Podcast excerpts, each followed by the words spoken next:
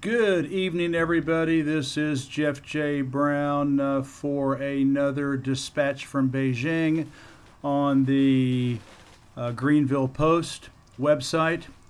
Uh, this one is dated uh, 2015, August the 16th uh, day of the month. Uh, it will be cross linked with 44 Days and SoundCloud.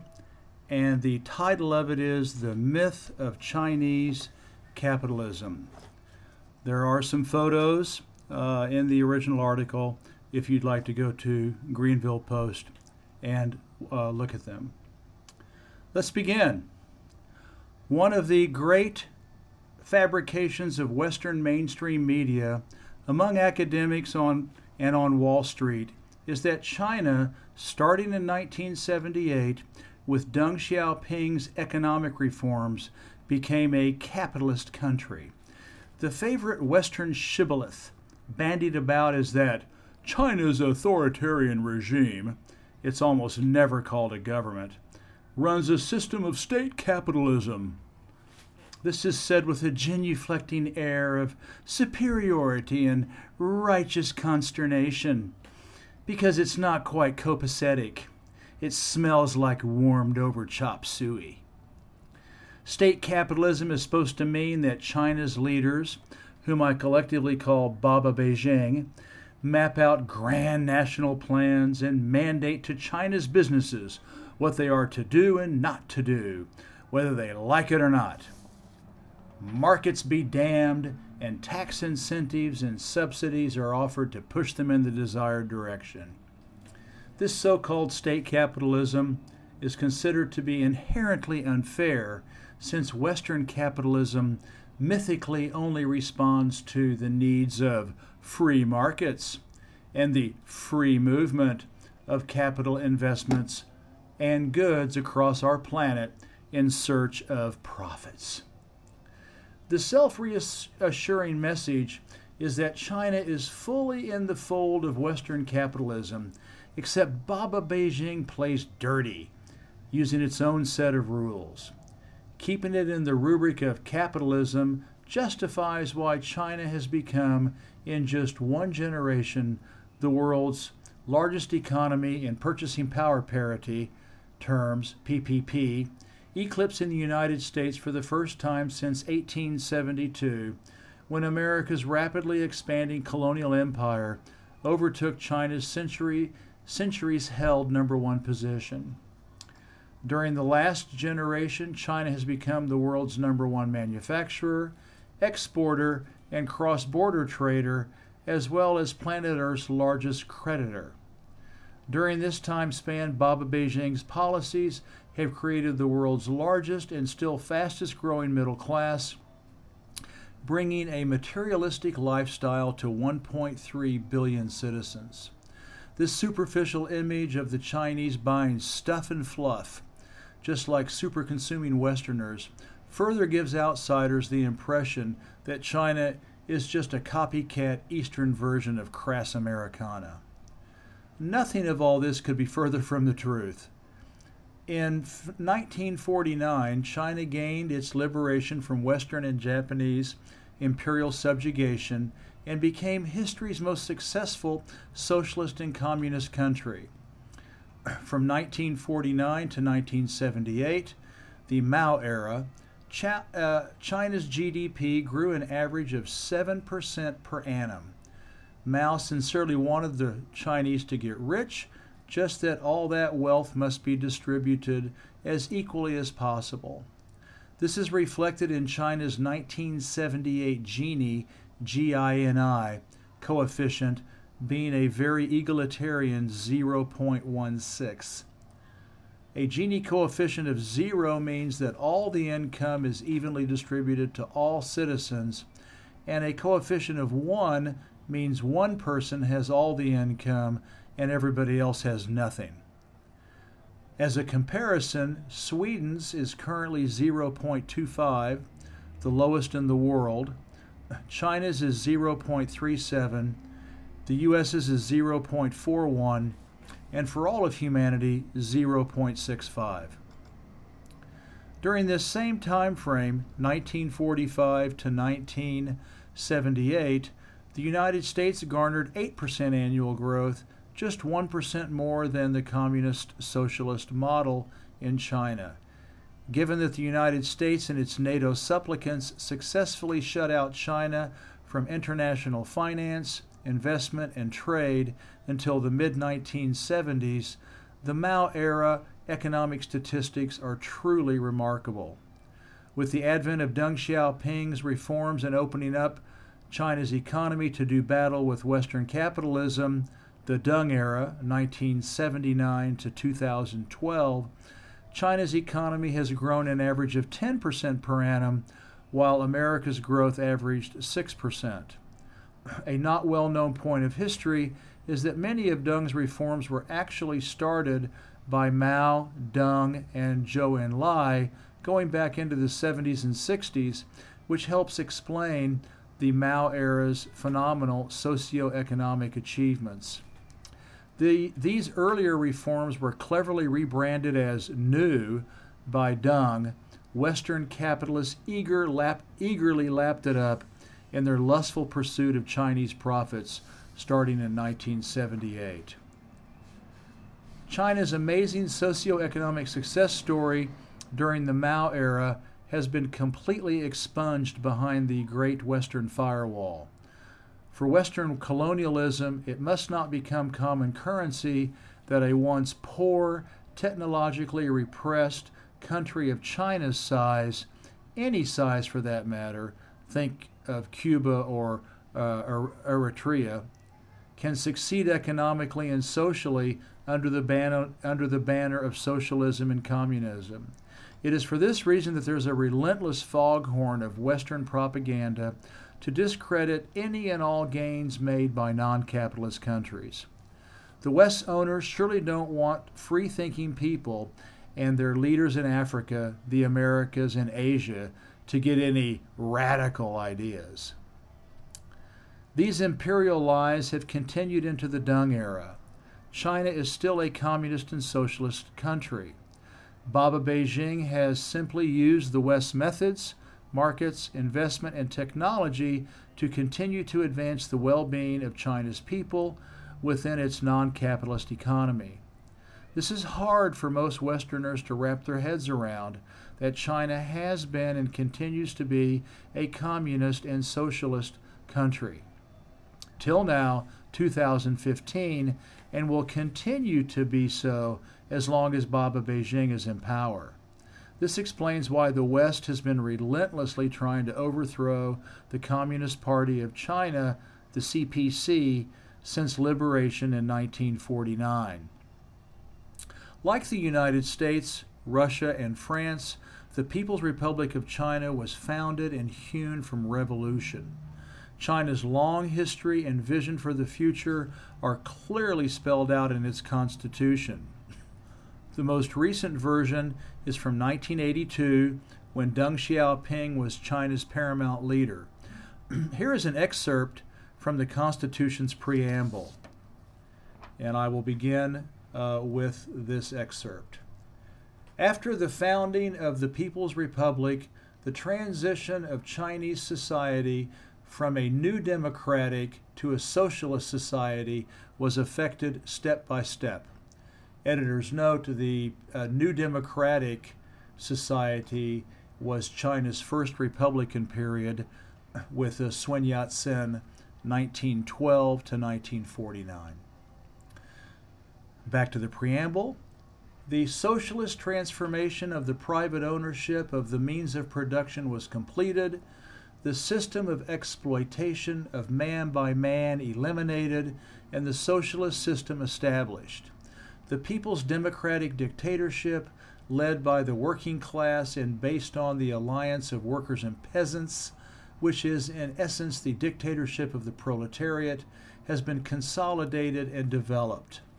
The Chinese people and the Chinese People's Liberation Army have thwarted aggression, sabotage, and armed provocations by imperialists and hegemonists safeguarded China's national independence and security, and strengthened its national defense. Major successes have been achieved in economic development. An independent and fairly comprehensive socialist system of industry has in the main been established. There has been a marked increase in agricultural production. Significant progress has been made in educational, scientific, cultural, and other undertakings, and socialist ideological education has yielded noteworthy results. The living standards of the people have improved considerably. Both the victory of China's new democratic revolution and the successes of its socialist cause have been achieved by the Chinese people of all nationalities under the leadership of the Communist Party of China and the guidance of Marxism, Leninism, and Mao Zedong thought, and by upholding truth, correcting errors, and overcoming numerous difficulties and hardships. The preamble continues. The basic task of the nation in the years to come is to concentrate its efforts on socialist modernization. Under the leadership of the Communist Party of China and the guidance of Marxism Leninism and Mao Zedong thought, the Chinese people of all nationalities will continue to adhere to the People's Democratic Dictatorship and follow the socialist road, steadily improve socialist institutions, develop socialist democracy, improve the socialist legal system, and work hard and self reliantly to modernize industry, agriculture, national defense, and science and technology step by step to turn China into a socialist country with a high level of culture and democracy. The exploiting classes, as such, have been eliminated in our country. However, class struggle will continue to exist within certain limits for a long time to come. The Chinese people must fight against these forces and elements, both at home and abroad, that are hostile to China's socialist system and try to undermine it. That's the end of the uh, excerpt from China's Constitution, the preamble. China's Constitution clearly states that the Chinese people will govern themselves via their, via their people's democratic dictatorship. This dictatorship will guarantee the integrity of the People's Republic of China as a socialist state. This simply means that China's citizens invest in the CPC to represent them and act on their behalf among the Chinese this faith in their central government to do the right thing, protect the citizens, their livelihoods, and the country's borders is called the Heavenly Mandate. The Heavenly Mandate is a unique socio political concept that includes all previous emperors and dynasties going back 5,000 years. The Heavenly Mandate stipulates that if the current Baba Beijing does not take care of the people's business, it will be replaced with a new one. The other key philosophy stated in China's constitution is that the CPC is authorized to use dictatorial powers to vanquish any anti revolutionary imperialists and hegemonists, that's the Westerners, and fight the exploiting classes, meaning capitalists, both inside China, those are the fifth column compradors, and outside China, the Western Empire, who are all trying to overthrow the CPC via Western international institutions, NGOs, and internal and external PSYOPs, black ops, subversion. This unique overriding socio-political communist socialist mandate is still, too, is still true today in spite of the Deng era reforms. There is widespread willful propaganda behind the Great Western Firewall to deny this anti capitalist reality. Deng was a wily, masterful politician and charmer, and his diminutive body size disarmed his Western opponents, making them feel overconfident. He told them exactly what they wanted to hear, and Western Empire began sharpening its knives, waiting to carve up and exploit China, just like it did for 110 years, from the 1840s Opium Wars until liberation in 1949. This period is known to the Chinese as the Century of Humiliation. But the real truth of Baba Beijing's intentions was expressed by Deng in 1982, and I'm quoting from uh, something he said, that Chairman Mao did very good things. Many times he saved the party and the state from crisis. Without him, the Chinese people would, at the very least, have spent much more time groping in the dark. Chairman Mao's greatest contribution was that he applied the principles of Marxism Leninism to the concrete practice of the Chinese Revolution, pointing the way to victory. It should be said that before the 60s or the late 50s, many of his ideas brought us victories and the fundamentalist and the fundamental principles he advanced were quite correct. He creatively applied Marxism Leninism to every aspect of the Chinese Revolution, and he had creative views on philosophy, political science, military science, literature, and art, and, and so on. We won great victories for the revolution pre- precisely because we adhered to Mao Zedong thought. We will reaffirm that his contributions are primary and his mistakes secondary. We will adopt a realistic approach towards the mistakes he made late in life. We will continue to adhere to Mao Zedong thought, which re- represents the correct part of Chairman Mao's life. Not only did Mao Zedong thought lead us to victory in the revolution in the past, it is and will continue to be a treasured possession of the Chinese Communist Party and our country. That is why we will forever keep Chairman Mao's portrait on Tiananmen Gate as a symbol of our country, and we will always remember him as a founder of our party and state. Moreover, we will adhere to Mao Zedong thought. We will not do to Chairman Mao what Khrushchev did to Stalin. Hmm, best as I can tell, there is not much market oriented liberalism to tease out of Deng's statement. The world has now entered China's third great modern era, President Xi Jinping's, starting in 2013. Xi did not get a PhD in Marxism Leninism, upon which is based Mao Zedong thought, for nothing. He is mobilizing China's people with his highly popular Chinese dream to achieve a moderately prosperous socialist society, thereby rejecting mindless consumption. This is the antithesis of America's gluttonous, greedy, self centered meism. The Chinese dream also fully encompasses the goal of living in a clean and safe environment.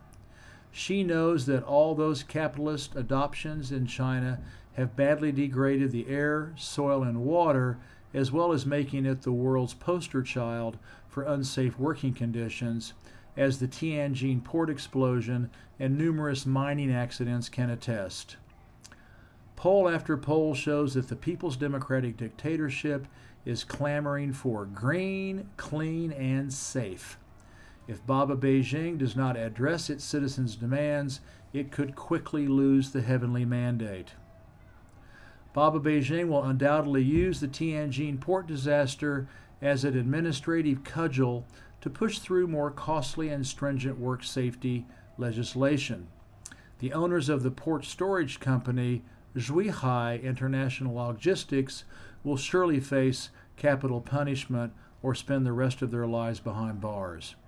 The fact that Ruihai is not a government owned company also gives Baba Beijing a powerful bully, pu- bully pulpit to tout the benefits of state owned enterprises and they may use this tragedy to forcefully buy out privately held companies that are working in high risk fields. A big sign that China is still communist is that Baba Beijing is going in the opposite direction of Western colonialism by rolling out a massive nationwide Social Security and retirement program for anyone living here, even foreigners, if they pay payroll taxes. This ambitious initiative also includes universal health care for everyone, especially children, the elderly, and infirm. Meanwhile, the West is working furiously to dismantle its social and medical programs, or at the very least, making them much more expensive for its citizens, as well as looting many billions of dollars and euros from pension funds. Xi Jinping and the CPC are also fully committed to bringing China's 90 million poorest citizens out of extreme poverty by 2030. This while the West can't defund and cancel fast enough what's left of its sundered safety nets for society's most vulnerable. Xi is one of the world's most powerful leaders, yet he regularly underscores this government mandate to the press and the people, even traveling to pockets of severe poverty to drive home the point. The last U.S. president who openly talked about poverty was Lyndon Johnson, and that was 50 years ago. As a country founded on communism and socialism, I've never heard a Chinese citizen complain about the less privileged taking what they should rightfully keep as their own. The idea that China's worst off are economic leeches sucking off hard-working citizens is unimaginable and repugnant here. China is still very much communist because every square meter of this country is owned collectively by the Chinese people via the state. No one can buy the dirt under any piece of property. All one can do is have a long term lease, which by legislation cannot exceed 70 years. For foreign businesses, for foreign businesses, this is quite acceptable since there are very few capital investments, if any, that are not fully depreciated off the books in less than 50 years, most in 5 to 20. Anybody on planet Earth can invest in China's real estate, but if you wish to keep it longer than 70 years, you will have to renew your lease contract and pay its going market value to do so. This is what China's constitution means that, quote, the socialist transformation of the private ownership of the means of production was completed, end of quote, meaning the entire country's landmass was nationalized. Baba Beijing is continuing to try different ways of making the country's landmass more productive via creative laws and regulations, but it's, it, it is still all collectively owned every square millimeter. The fact that China's lands are collectively owned is suppressed behind the Great Western Firewall because it, because it is inconvenient that such an incredible communist socialist economic success story is a proven fact. Only, quote, private ownership, end of quote, can assure the happiness and well being of the people, or so goes the myth of Western capitalism as peddled by Adam Smith and Francis Bacon. In reality, Smith and Bacon were only concerned with the prerogatives of the elite 1%. China's state sector, meaning government owned businesses, dominates the national economy, and its presence is being felt more and more across our pale blue dot. There are 155,000 state owned enterprises. The abbreviation is SOE, plural SOEs, in China, in every imaginable sector and industry. Their book value is US 17.4 trillion with a T, more than America's annual GDP.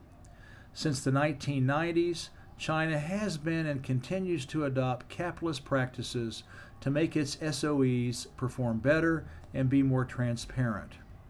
A number of them are selling a portion of their ownership to the public by listing shares on Chinese stock markets, keeping the vast majority of ownership in government hands, usually up to a 70% government, 30% stock split. This sort of shareholder accountability has improved the performance of China's SOEs, which is Baba Beijing's goal. Some of the biggest SOEs are splitting off sector specific businesses and then selling minority stakes in them on the stock market to allow these new entities to focus their specialized energies to compete on the national and world stage. Conversely, other SOEs are being consolidated to become planet conquering giants in the energy, commodities, transportation, infrastructure, and communication sectors. Thirdly, SOEs are spending billions of dollars and euros all over the world buying outright or investing in stock traded companies to add to their bottom line. Ironically, now making them government owned under the SOE rubric. The bigger they are, the more profitable they tend to be. On the capitalist sacred list, Fortune's Global 500 companies, China's socialist behemoths are more and more competing head to head with the West's most successful stockholder corporations. In 2000, China only had 10 companies listed on this capitalist holy grail. By 2010, the count was up to 46, and this year, 99. Only 22 of these nearly 100 Chinese companies are majority shareholder owned. All the others are proudly flying the flag of China's People's Democratic Dictatorship. How profitable are China's government owned corporations? Last year, China's 12 biggest SOEs on the Global 500 list made a combined total profit of $201 billion. China's democratic dictatorship owns the world's largest petroleum company called Sinopec, bigger than ExxonMobil, BP, and Shell. The largest bank, ICBC, bigger than Citibank, HSBC, and Bank of America. The largest utility business, the state grid, bigger than E.ON and Électricité de France. The largest construction engineering firm, China State Construction Engineering, bigger than Bechtel and KBR. The largest railroad business, China Railway Engineering. The third largest telecom outfit, China Telecommunications. The sixth biggest insurance group, China Life Insurance. And the 10th largest automobile manufacturer, SAIC.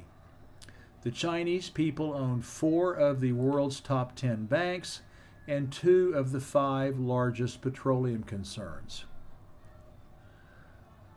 The largest of these publicly owned SOEs are managed by the world's wealthiest sovereign asset organization, China's State Assets Supervision and Administration Commission.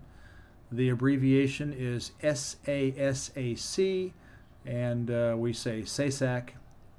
SASAC answers directly to the highest levels in Baba Beijing's hierarchy, the State Council, which is headed by China's premier Li Keqiang. He's the number two man behind Xi, Xi Jinping. He is eminently qualified, qualified, having earned a law degree and a PhD in economics. SASAC keeps tabs on what are considered strategic se- sectors, which include aerospace, airlines, aluminum, architecture and design, automotive, aviation, banking, chemicals, coal, cotton, electronics, engineering, forestry, heavy equipment, gold, grain, intelligence services, iron, materials, metallurgy, mining, non ferrous metals, nuclear energy, ocean shipping, oil, pharmaceuticals, postal services, rail, salt, science and technology research, shipbuilding, silk, steel, telecoms, travel, and utilities. Most of these sectors are state monopolies, or nearly so.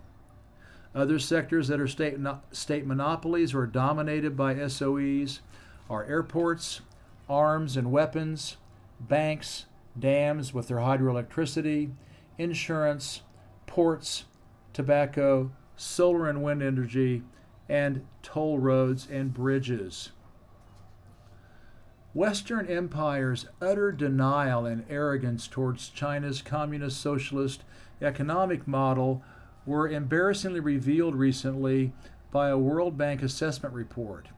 In it, a couple of graphs were presented showing that China's fire sectors, FIRE, meaning fire, insurance, real estate, are essentially state monopolies, which is, of course, true. This, this admonition was termed as an insulting threat to Baba Beijing, as if China's leaders and people don't know what's best for them. It stated that if China does not reform its financial sector, whose Western definition means selling off all state owned fire assets to the West, then trouble could lie ahead. It also derisively commented that all this state control is, quote, making China an outlier by international standards, end of quote. Well, I should hope so, because China's economy is communist socialist and not at all capitalist. The World Bank gaffe of conceit was extirpated from the report a couple of weeks later with the lame excuse that it, that it had not been adequately reviewed before publication. The fact of the matter is, this was a classic Freudian slip which accurately mirrors Western Empire's true fears. Why? Because China's economic performance has, since 1949, beaten the pants off of unfettered free market America by a long shot, and China's superior communist socialist model will increasingly outpace Western colonialism as it slowly collapses into irrelevance. This is what truly frightens Western colonialism to the quick. With the advent of China's communism, socialism rising up as an alternative to the West's 1%, 99% system of exploitation and resource extraction, imperial propaganda has been relentless in brainwashing its citizens to deny this model's existence and discredit its many successful examples around the world. Instead of America and the West being looked up to and admired as the model to adopt, China is rapidly taking center stage to offer the world a different vision revolutionary red communism socialism. In fact, it is already happening. SOEs are popping up all across the world economy. In 2014, 23% of the global 500 companies were SOEs, compared to only 9% in 2005. This trend should continue into the 21st century since China has shown that its economic model is clearly superior to Western colonialism. If Baba Beijing can bring the Chinese dream to full fruition by the stated goal of the year 2050, humanity just might have a chance to survive after all. The next time someone starts regurgitating Randian Chicago school jungle capitalism tripe, hit back with the facts in this article and share its link. We owe it to future generations to bring down the Great Western Firewall and speak truth to power. That's the end of this podcast. This is Jeff J. Brown for the Greanville Post, dispatch in Beijing. I hope you have a wonderful evening and take care.